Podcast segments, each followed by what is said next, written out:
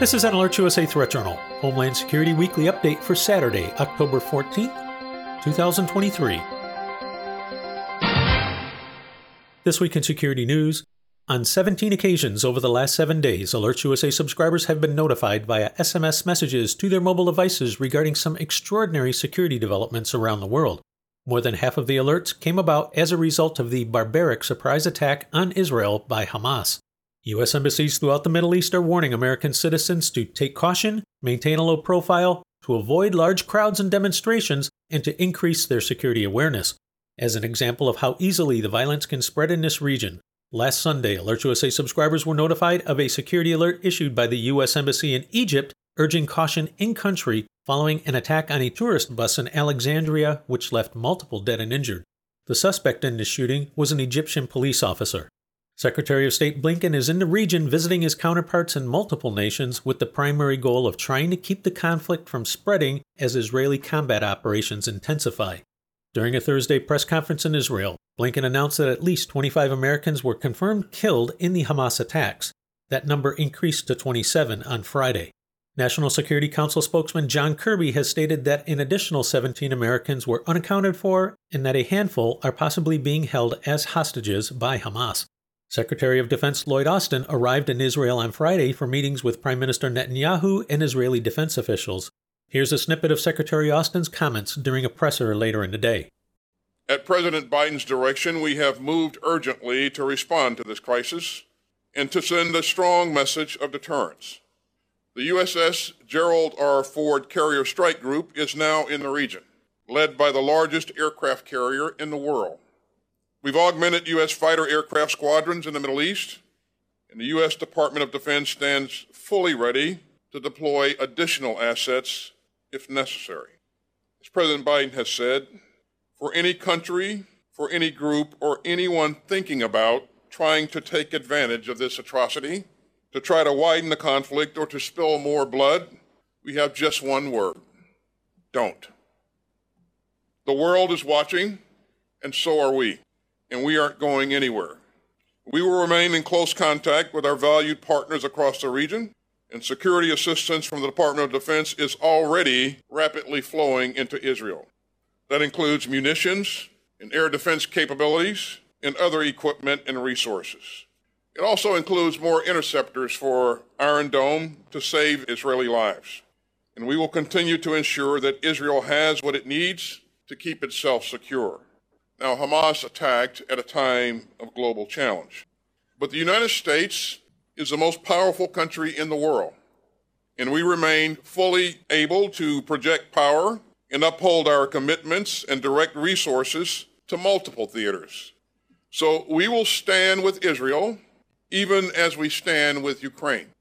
The United States can walk and chew gum at the same time. And U S security assistance to Israel will flow in at the speed of war.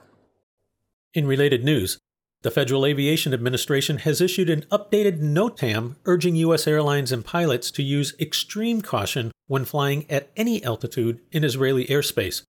Following multiple instances of rockets being fired from Gaza towards Tel Aviv and Ben Gurion Airport, all U S carriers have suspended flights to and through Israel.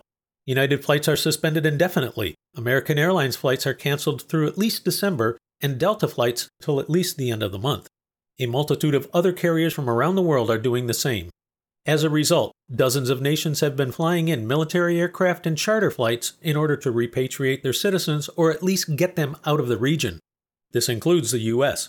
On Thursday, AlertUSA subscribers were notified that the State Department was making arrangements to facilitate the departure of Americans via air, land, and sea, and if you were still in Israel, then it was time to get registered.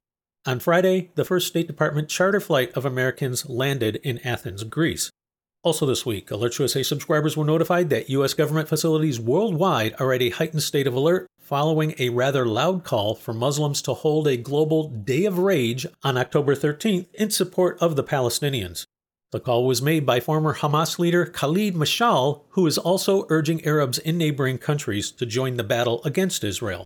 And just as requested, the Muslim world responded with massive demonstrations, including in Europe, with some of those events turning into violent clashes with police.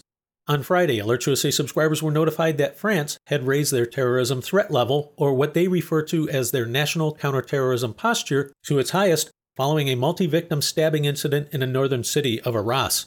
France's interior minister said that there was no doubt a link existed between the Arras attack and the Israel-Hamas conflict. AlertUSA cautions listeners that there are dangerous times ahead for the region and the world as Israel really starts to bring the hurt to Hamas and the Gaza Strip. Given that the Palestinian issue is a standard go-to excuse for many radical groups to resort to violence, this is just another log on the fire in an increasingly tense and threatening period. You can find more on the evolving conflict in Israel and its impact on your safety and security here in the U S in this week's issue of the Threat Journal email newsletter. If you are not a subscriber, we encourage you to visit threat journal dot com to sign up. A copy of this week's issue will be immediately sent to you via email. And in another short item on Europe, NATO will launch its annual strategic nuclear exercise known as Steadfast Noon next week, with up to sixty aircraft taking part in training flights over southern Europe. The maneuvers will involve thirteen Allied countries and a mix of aircraft operating over Italy, Croatia, and the Mediterranean Sea. The Steadfast Noon exercises practice what is known as the Nuclear Sharing Agreement, under which the United States trains the pilots of select non-nuclear NATO countries in how to carry out nuclear strikes with U S nuclear weapons. In peacetime, the nuclear weapons remain under U S control, but under the sharing agreement, they would be handed over to the non-nuclear country in wartime.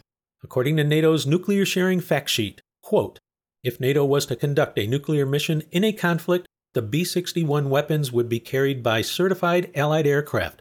However, a nuclear mission can only be undertaken if explicit political approval is given by NATO's nuclear planning group and authorization is received from the U S President and the U K Prime Minister. Shifting back to the U S, listeners are reminded that just weeks ago, the Department of Homeland Security issued an updated national assessment warning that the threat of foreign and domestic terrorism remains high and that this environment is expected to continue into twenty twenty-four. In addition to the challenges posed by a broad cross-section of domestic extremists, the assessment warns, quote, foreign terrorist groups like al-Qaeda and the Islamic State are seeking to rebuild overseas, and they maintain worldwide networks of supporters that could seek to target the homeland.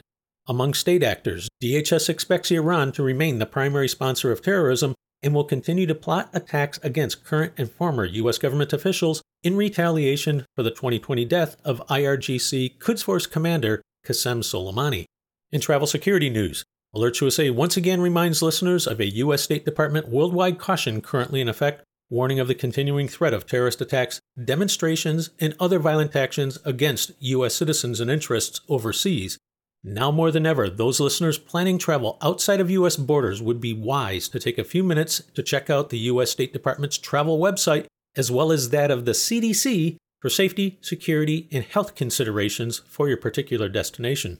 In addition to U S government travel guidance, it is also highly useful to visit the equivalent websites of the Canadian, Australian, and U K governments to see what those nations have to say about your destination, as the content of security assessments can vary widely. Links to those foreign government sites can also be found in the weekly Threat Journal email newsletter. Finally, AlertUSA also recommends international travelers take a few minutes to register your trip with the State Department's Smart Traveler Enrollment Program so you can receive important security updates directly from the U S mission in your destination country. All of these resources are easy, they're free, and considering the increase in tensions and violence around the world, these simple steps could actually save your life if you just avail yourself of the tools. If you would like to receive Homeland Security-related threat and incident alerts on your mobile device, such as those mentioned in this podcast, visit alerts U S A dot com. AlertUSA continues to monitor the overall domestic and international threat environment and will immediately notify service subscribers via S M S messages and email of new alerts, warnings and advisories, or any other factors which signal a change in the overall threat picture for American citizens as events warrant. This has been an AlertUSA Threat Journal Homeland Security Weekly Update for Saturday, October fourteenth, two thousand twenty-three.